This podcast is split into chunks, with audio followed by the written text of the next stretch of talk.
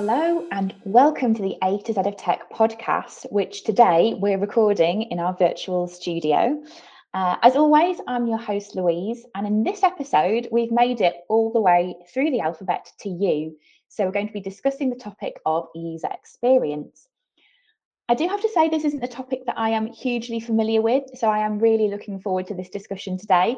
Uh, I am delighted to say that we're joined by two brilliant guests. So from PwC, we have Roger Gagnon, who is our Chief Experience Officer, which I have to say is definitely one of the best job titles I've ever heard. Thank you, Louise. uh, and uh, alongside him, we have Patrick Glinsky, who is the President of Normative Design and who is joining us all the way from a very snowy Ottawa today. Thank you so much for having me today, Louise. Pleasure. Thank you both. Um, so Roger, I will at some point uh, definitely be asking you about that that job title. Um, but maybe first of all, you could give me and also our listeners, of course, an introduction at a at a fairly basic level into what the term user experience actually means. Um, the analogy that I always give with user user experience is um, that it's you know it, for for folks who don't have much exposure to it, um, is that it's like a park. Uh, picture yourself in a nice park with lots of footpaths. Um, you know, we have a ton of those here in London, um, up, down, left, right. Um, but curiously, none on the diagonal. Um, the trodden footpath in the dirt that connects the southeast corner, so like the bottom right of the park, um, to the northwest corner, so the top left, um, is user experience design. we call those things in our field desire lines. Um, and that's what UX designers do, really. Um, they design products and services and experiences based on what users want and need um, and desire. And um, to the extent that they can, they try to make those things useful, um, usable, and enjoyable. Um, and you can trace the the discipline, maybe like not back to ancient Rome, but at least as far back as like the 1970s and 80s, with two big companies, uh, Xerox and Apple. So you're you're basically helping users to to tread the path they want to follow. It sounds like.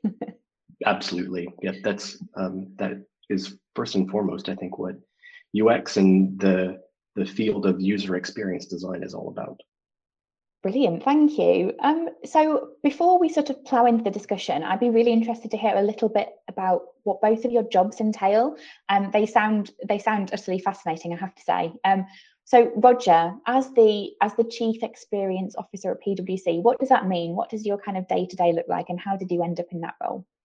Um, you are right. I have the best job at the firm. Um, I'm the the CXO for um, a fast growing part of our business called Experience Consulting, which brings together innovators, creators, uh, complex problem solvers, and engineers to do what we call um, design uh, and build a better future for our clients. And uh, the people that use their products and services and experiences, and you know whether they call them customers, citizens, patients, students, um, we design uh, experiences that meet the needs of all of those different types of user. Um, and I actually started my career um, as a scientist. I was doing a master's degree, and I was at the University of Calgary at the time um, in a field called perception, aging, and cognitive ergonomics, or PACE. Um, and my home lab was the vision and aging lab because I was um, I was a vision scientist. Uh, my second home, though, was um, a lab called the Human Factors Lab, which was uh, run by a professor uh, named Jeff Caird, still there today, I believe. Um, and it's where I first started practicing UX, although I didn't know that this was what it was called at the time. It actually didn't even have this name back in the early 2000s. But um, I was helping companies design products and services that were just starting to get connected to the internet. Um, and uh, at some point, I chose not to pursue my PhD and instead joined the global digital agency Critical Mass, which is headquartered in Calgary, um, Alberta, Canada, my hometown. Um, and that's where I met Patrick. Um, and this might be the first time, Louise, that you have two Canadians on the podcast. because I am I also think Canadian. it, I think it may be. Absolutely. Well, that I mean, that was the perfect segue. Thank you, Roger. Patrick, um, Ottawa calling at this stage. Could you tell us a little bit about what your role looks like at Normative and, and what the what the company does? Sure, absolutely. And uh, I have to say, after this conversation, I'm pretty sure this won't be the last time that you have two Canadians on either, because uh, Roger, Roger, and I like to talk. anyway, we're gonna be the best um, guests. Absolutely. Um, so, I mean, maybe to start things off, just a, a, a little bit of my background. Um, you know, probably like a lot of your listeners, I've sort of struggled to explain to my mother exactly what I do for a job every day. Um, and I know it's a bit of an odd label, but uh, I really consider myself what you would call an innovation practitioner. And uh, what that means is I play a lot of different roles, really all mashed into one person. So one day I'm researching people's experiences and preferences. The next, I'm talking to a business about how they like to service people's needs. The next, I'm looking into new and emerging technologies to figure out how they can support people in a better way. And then I'm designing how all those things really come together, both in terms of the, the screens or the businesses that are put right in front of you, and then also within the operating context or political environment of a company. Um, the one sort of consistent thing for me is that sort of air quote labeled new. I really work with people and companies who are ready to find opportunities uh, by specifically making themselves uncomfortable by pursuing things that they're not used to. So for me, um, both through my collaborations with Roger and uh, with uh, with other leaders, um, I've had the opportunity to sort of work in applying emerging technologies to businesses for the better part of almost 20 years. And over that time, I've been a web analytics practitioner, a digital strategist, an entrepreneur, an entrepreneur, a startup advisor. And today, uh, like you, you uh, mentioned in your lovely intro, uh, I'm the president of Normative. We're a 13 year old innovation company that helps corporate innovation teams think and work like startups.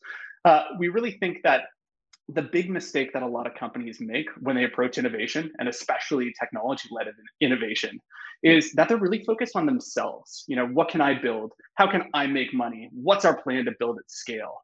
Well we've worked with a lot of startups and we know uh, that the purpose of a startup and i'll, I'll quote uh, the amazing stephen blank on this one is to find a customer you know you don't find a customer by sitting in your office you don't find them definitely by like tinkering in a lab you find them by building things fast and cheaply and testing them with real people.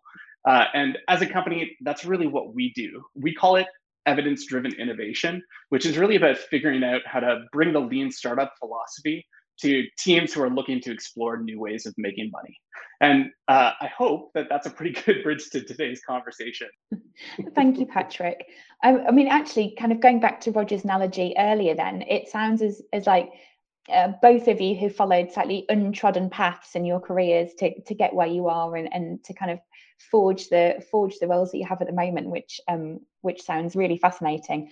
Um, so, Roger, you mentioned uh, in your introduction, you know, what was happening in the 1970s. If we if we rewind the clock a little bit, back back to back a couple of decades, so where did the user experience as a as a concept or, or a term actually begin? But I mean, presumably it predates the digital technologies that we're all so used to nowadays. Oh yeah, for sure. I mean, it it goes a lot further back than my first experience with it. Certainly in the early 2000s, or or normative, um, who've been around for 13 years. Maybe not to ancient Rome, um, but uh, but like I said, at least back to the 70s and 80s with uh, two big companies um, Xerox and Apple, um, and two very important people, at least in my estimation, a fellow named Don Norman and uh, his his uh, longtime co-conspirator Jakob Nielsen. Um, but maybe like let's start with Xerox first. Um, stands for the Palo Alto Research Company, um, and uh, they were some of the people to to first think about how people could have a more useful and usable relationship with technology. Um, and you, you, don't hear a lot about Xerox anymore, um, but they famously invented um, the first graphical user interface, so the thing that we call the GUI, which is um, you know what we all interact with on our phones and laptops and um, you know pretty much anything connected to the internet today, um, and the mouse, which, uh, as some of you may remember, actually had a ball in it at one point, um, and was a physical and tactile thing. Um, but they were the first company to bring um, this innovation uh, to market. They weren't the first company, however, to make it um, you know, globally relevant. And I think that was probably Apple. Um, you know, back in 1984, I think everybody probably remembers that iconic commercial you know, with the hammer being thrown at the screen. But the Apple Macintosh basically brought together the GUI and the mouse into a brand new form factor. And I think, you know, showed the world that um, you could have things that were useful, usable, and enjoyable. Like, you know, from a tech perspective, you could have it all. Um, and in and around that same time, um, Don Norman published a very important book called The Psychology of Everyday Things, which um, is now called The Design of Everyday Things. And uh, it's, you know, it, it has aged uh, incredibly well. Um, there's a, a TED Talk um, that you guys could look up um, if you are interested, um, called Three Ways That Design Makes You Happy. Um, but, uh, you know, Don Norman published this book. And uh, the reason I think that it's important um, and why I think he's largely regarded as, you know, one of the founding fathers of UX is because he argued that designing um, interfaces for uh, all of these new things, which uh, you know eventually started getting connected to the internet, um, needed to be designed well. And in order for that to happen, um, you needed uh, psychologists, you needed engineers, um, you needed people who understood physiology. Um, you know, it wasn't just a designer working away on a product. You needed multidisciplinary collaboration. And, and this field of design and of user experience design um, sort of was born out of that philosophy. Wonderful. So am I? So I'm then right in, in surmising that the the term user experience really became about as a, a result of the fact that manufacturing or design weren't just thinking about the function of a thing, but also how the end user interacted with it and the experience that they got in their use of it. 100%. Yeah, that's exactly right. Um, so Patrick, if I if I can bring you back in, um, so what has that transition then looked like? Roger's obviously kind of explained to us a little bit about the, you know, the beginning of user experience and, and how it began to develop. How then has that transitioned to, to where we are currently, do you think? Uh, absolutely. So, I mean, what's interesting is even how Roger sort of highlighted what the major areas of focus in uh, sort of those earlier days were, you know, around the idea of like usability, for example. What we've seen over the last um, certainly 20 years that Roger and I have been working in this field, um, we've seen a lot more considerations start to come into play. So, for example, I, I still have a model that I learned early on into my career that I reference called the user experience honeycomb, which comes from a, a gentleman by the name of Peter Morville. Oh, the honeycomb. And Roger Roger laughs because he absolutely still references it every once in a while as well. And you know what was interesting was uh, uh, at the time there were a whole bunch of practitioners who who started thinking more broadly than just the usability of things. So it started to expand our, our thinking as practitioners to things like findability, usefulness, the credibility of the experiences that we're putting together. How desirable are they? And you know, really at the core of it, how valuable are they for people? And uh, again, in the early days of user experience design, certainly, uh, again, when Roger and I were, uh, were, were playing in the early days of our career, um, what was interesting is the folks who were designing user experiences tended, uh, tended to be really off to the side you know we were the tinkerers or the experimenters working on you know these different types of uh, interactions that really had nothing to do with what the core business was. If you fast forward to today it goes without saying digital strategy or digital transformation are core priorities to pretty much any organization you talk about. So as opposed to it being this thing off to the side that uh, the young people were doing or that the tech geeks were doing now it's become core to organizational strategy. And so because of that you know, it, it's really transitioned from just designing things that are usable to now really at the center of it, figuring out what's valuable to people. Um, might you be able to give us a, a, sort of a brief example of, of this in practice? I know there was mention, for example, of the of the health sector earlier. Um, just a sort of a, a tangible tangible example would be lovely. Absolutely. So, I mean, you know, one of the, the examples that I love uh, uh, talking about around sort of the, the evolution of user experience design really comes to uh, uh, comes to fruition in like a lot of the interactions that we have at like point of sale. Roger and I both sort of uh, honed our chops at uh, working with banks, um, trying to figure out new types of digital interactions. And you know, we all hopefully many of us remember the early days when things was were all cash driven.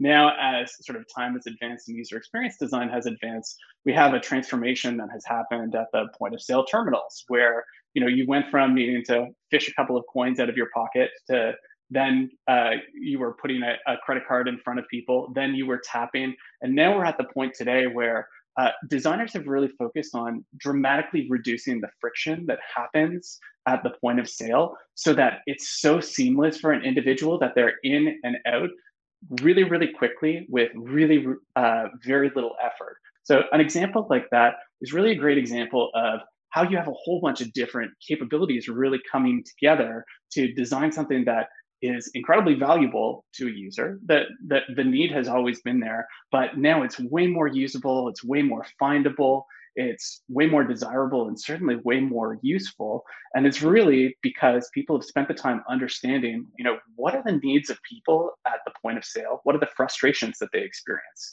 In parallel to that they've worked with technologists to understand how can systems work together or talk to each other in the background in order to enable a set of experiences? And then, of course, we have a whole bunch of uh, different technologies and different systems working together uh, in sort of like an orchestra in order to enable an experience that otherwise would not have been possible in the past. It sounds as though when user experience is done really well, you don't even notice you're interacting with something. It's just it's just a seamless interaction and it's just life. Yeah almost invisible you know? Yeah. Absolutely. As as user experience designers we often talk about sort of the idea of, of friction. Um, you know tangibly you can think about like the grittiness of sandpaper against your skin super uncomfortable right? And uh, if you have sandpaper against your skin you're you're going to do absolutely everything you can to get that feeling away from you. Um, user experience designers kind of think of the world the same way where we're like what is that friction? What are those little points of frustration mm-hmm. or annoyance that are happening in the interactions that are that are around us every day? It's so interesting that you mentioned friction, though, Patrick, because um, I think you know we've gotten to the point where everything is frictionless, and I'm not sure that, that that's always a good thing. Like I think some things should have some friction in them. Like you shouldn't be able to cash your pension out on a whim, for example. There should probably be some friction in that process. You shouldn't be able to cancel your health insurance um, in the same way that you one-click buy on Amazon. Um, I, I, think the it's it's really interesting. You mentioned the behavioral economics team. You know, of course, um, we have one, and we work very closely with them um, at PwC, and you know they they do things like help us build friction into experiences um, so that we actually you know get the user to pause and take a breath maybe um, and see if that action is worth taking um, you know after a short period of time. We've, yeah, we've I, all been like running around chasing friction for so long. It's so interesting to me that we're like putting it back in now on purpose. It, it's a, it's a great point right? Um, like to to exactly what you're saying designers have always had sort of an ethical responsibility to do the right thing to support the people that they're trying to serve. I think a lot of the times, you know, we'll look at things purely from a who's contracting us perspective, um, you know, and and uh, start to imagine, okay, well, what are new ways to sell people, or what are new ways to transact more easily so that people forget how much money that they're spending? And you know this is yeah. it, it, it, it's an it's an interesting and pretty awkward reality of the design field right um, in parallel to that though of course roger we, like we have huge ethical responsibilities to do the right thing for uh, people and as you say uh, in many instances it would be introducing friction in uh, for example, for things like uh, privacy and security, um, which I which I think is a, a, great area where there is lots of friction that's been introduced in order to prevent things like fraud. The introduction of those things, what becomes interesting though, right, is that you know, it all comes down to requirements and constraints. Uh, when you have a requirement to uh, help to prevent fraud or help to prevent losses, then you'll do things like introdu- introduce two-step authentication or introduce that person who calls you up on your phone when a, ch- a weird charge has gone in, uh, gone through. Of course, those are intentional points of friction, but they're also ones designed to uh, offer different points of protection, exactly, uh, which are very much in line with you know an organization setting a set of requirements and constraints. I think that really begs the question, though, whose requirements and whose constraints are we designing for? And that's what has made user experience design such an interesting field uh, uh, to be in today. So you meant you both mentioned there some considerations that are taken taken in as part of the design, the design phase, the design process. So you know, ethics, um, security. As we look forward, you know, as we go forward into the future, as user experience develops, some of the technologies that we interact with become ever more integrated into into our day-to-day lives. You know, thinking about, for example, like wearable technology is, is probably a great example to, to flag there. How do you think these considerations will begin to evolve and, and change in the next few years as part of UX? Um, I, mean, I think UX designers have to take a lot more input modes into account now than they ever used to. Um, at least when I was when I was growing up in the field, you know, it used to just be about clicks, and now it's not just about clicks anymore. It's about touches and ch- and taps and and clicks, of course, um, and gesture, but also gestures and voice input and ambient input and declarative input. Like there are just so many ways that we can interact with, um, you know, with the world or with the digital world around us now. That uh, experienced designers and user experience designers in particular um, have to be a lot more thoughtful about how um, a, a, brand's product, service, or experience is delivered. Um, it used to be a lot easier. I think it's a lot, a lot more complex now. And Patrick, what what do you think is is the future is going to look like for user experience? Um, you know, are we all going to end up with with microchips and and as cyborgs as part of the the user experience of the future? we have yeah, talked about so, this, and I volunteer to be a cyborg. I mean, uh, the first thing that I would say is, uh, you know, there's no shortage of user experience designers who uh, are very in uh, die-hard science fiction fans. So, you know, uh, you can look to uh, many examples of science fiction and how the interactions that we have either in place now or developing are uh, uh, very much influenced by uh, famous science fiction writers. In fact, with a number of organizations that we've worked in the past, uh, worked with in the past, we've actually done uh, science fiction scans and actively looked to examples where science fiction authors have explored what is the future of healthcare, for example, or what is the future of financial services, and tried to actually take examples of inspiration or literally interactions that have been envisioned from those and really starts to apply them to the things that are in front of us today of some of the considerations that user experience designers are, are bringing in when they're actually creating their work. So for example, there's a major, major discussion right now within the field around ethics and inclusion because, you know, in the early days of digital user experience, you had a pretty interesting community who often got into it through a lens of technology um, you know that group's a really educated in many instances sort of privileged group. And eventually the community really realized that it was designing for itself not necessarily for the audience uh, around them. So you started to see uh, different organizations and different people introduce different types of tools to better empathize with you know uh, who the user is and what they really want. Now, as the field matures, there's a really deeper understanding and appreciation of the diversity of human needs and that's everything from you know reflecting marginalized communities to you know considering people of all different types of abilities and historically that might have been driven by policy but today i think the communication uh, pardon me the community has really taken on an, an important uh, an important role in sort of uh, uh, an important role in sort of evolving uh, the practice to focus on these things i think in parallel to that and uh, you know into the science fiction realm you know, like like you were mentioning before, there are a lot of sort of views of the future and uh, how those uh, get applied to us today sounds very far out. You know, computer microchips in our heads. Uh, the, these are uh, sort of the uh, stereotypical examples of you know what the future of user experience looks like.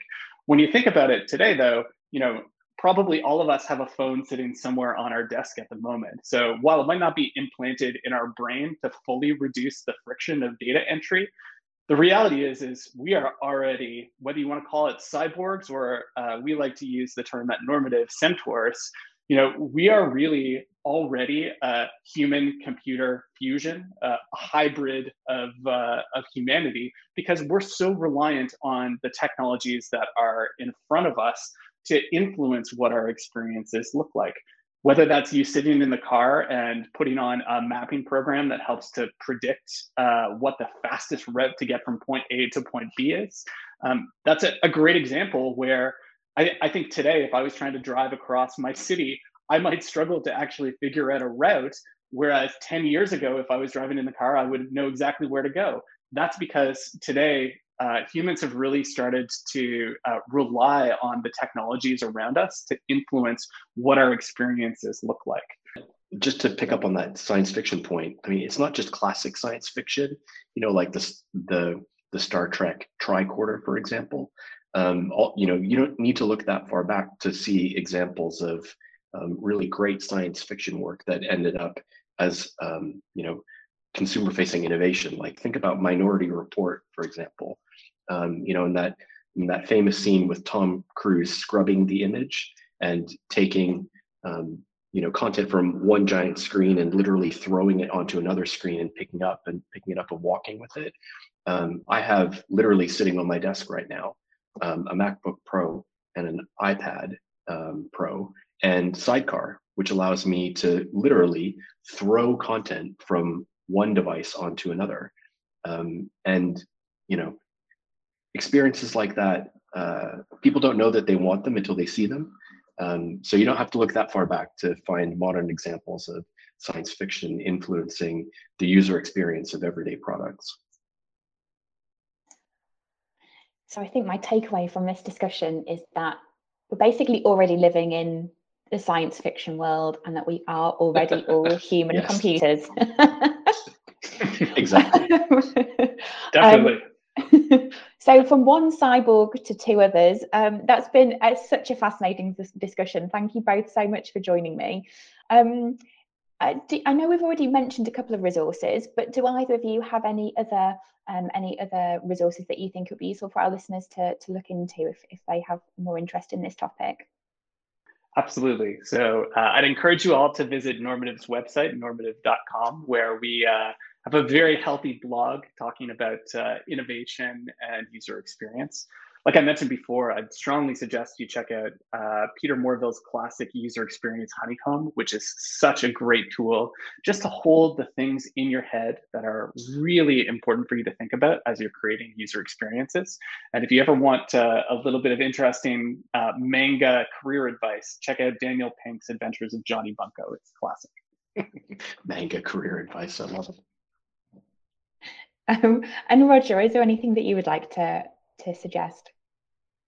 I mean, if you ever want to go down the rabbit hole um, of UX and design, then absolutely start with um, you know the two folks that I mentioned at the top of the podcast, Don Norman um, and the design of everyday things. And um, like I said, if you just Google three ways that design makes you happy and watch that video, I guarantee it will be 20 minutes well spent.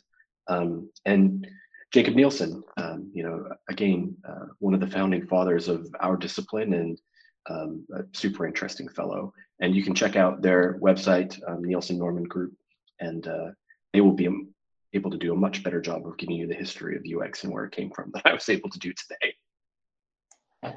That's perfect. Thank you both so much. Again, um, I think it has been a, such an interesting conversation um, and a real pleasure to have you both on. Um, listeners as well, thank you very much for joining the three of us. Um, and don't forget, as always, to rate us, to subscribe to the series, and to join us for the next episode, which will be looking at the letter V.